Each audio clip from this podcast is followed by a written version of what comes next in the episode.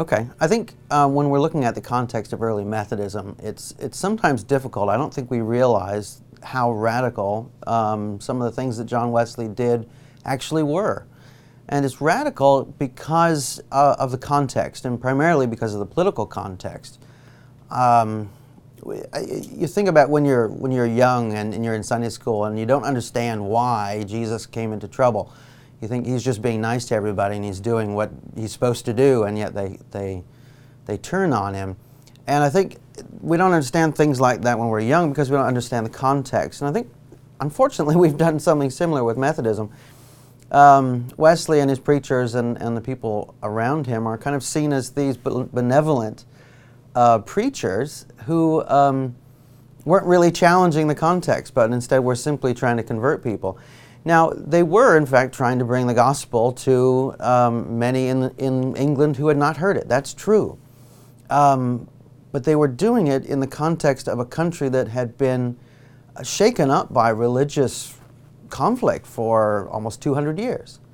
Um, think of the, the English Reformation. The English Reformation, I think, in order to understand Wesley, ironically, right, an 18th century figure, you actually have to go back to the English Reformation uh, which is the 16th century.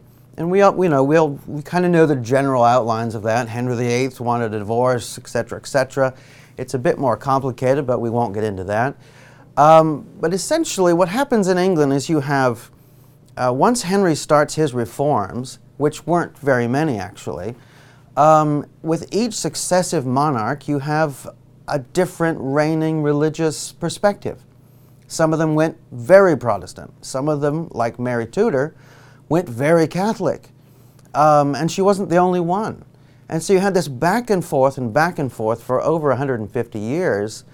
And we often forget that. And when you have a people who have been going back and forth and back and forth in terms of their religion um, for that long, after a while, really what they want is peace.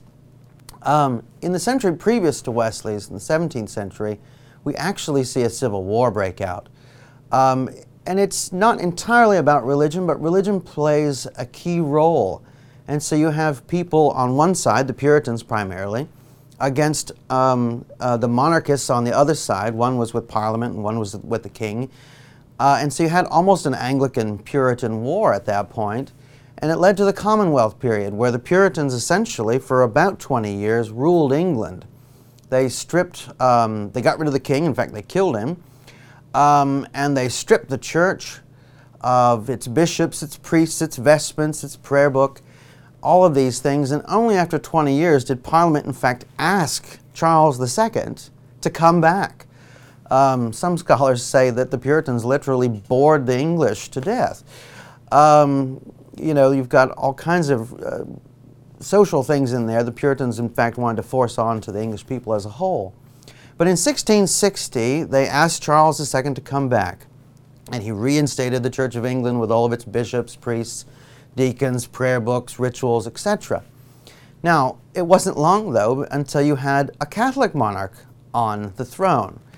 Um, and so then you have the Glorious Revolution of 1688, uh, which finally, after that, Parliament decrees there must be a Protestant on the Church of England. And so what, what we have here is Wesley comes into a context which is extremely difficult. And, and in certain ways, he's almost like a bull in a china shop. The people in 18th century England had been through all of this turmoil, and so by the time you get here, they want to have a steady church and a steady monarch. But here the Methodists are in fact doing some of the similar things that the Puritans did in the previous century.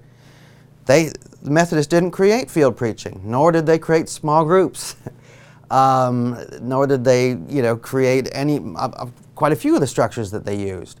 All of them were politically charged. Yet what was driving Wesley? That's the good question. I think that's something that Methodists need to pay attention to. It was his desire to preach the new birth. And so what he did is he actually created a community despite the political, political repercussions that was centered on the new birth, centered on a transformative relationship with God, and he didn't quite care. Um, to an extent, didn't care what the repercussions might be politically and socially. He created a community that was actually shaped and formed by that very ideal. And I think that's something that Methodists could probably learn from today.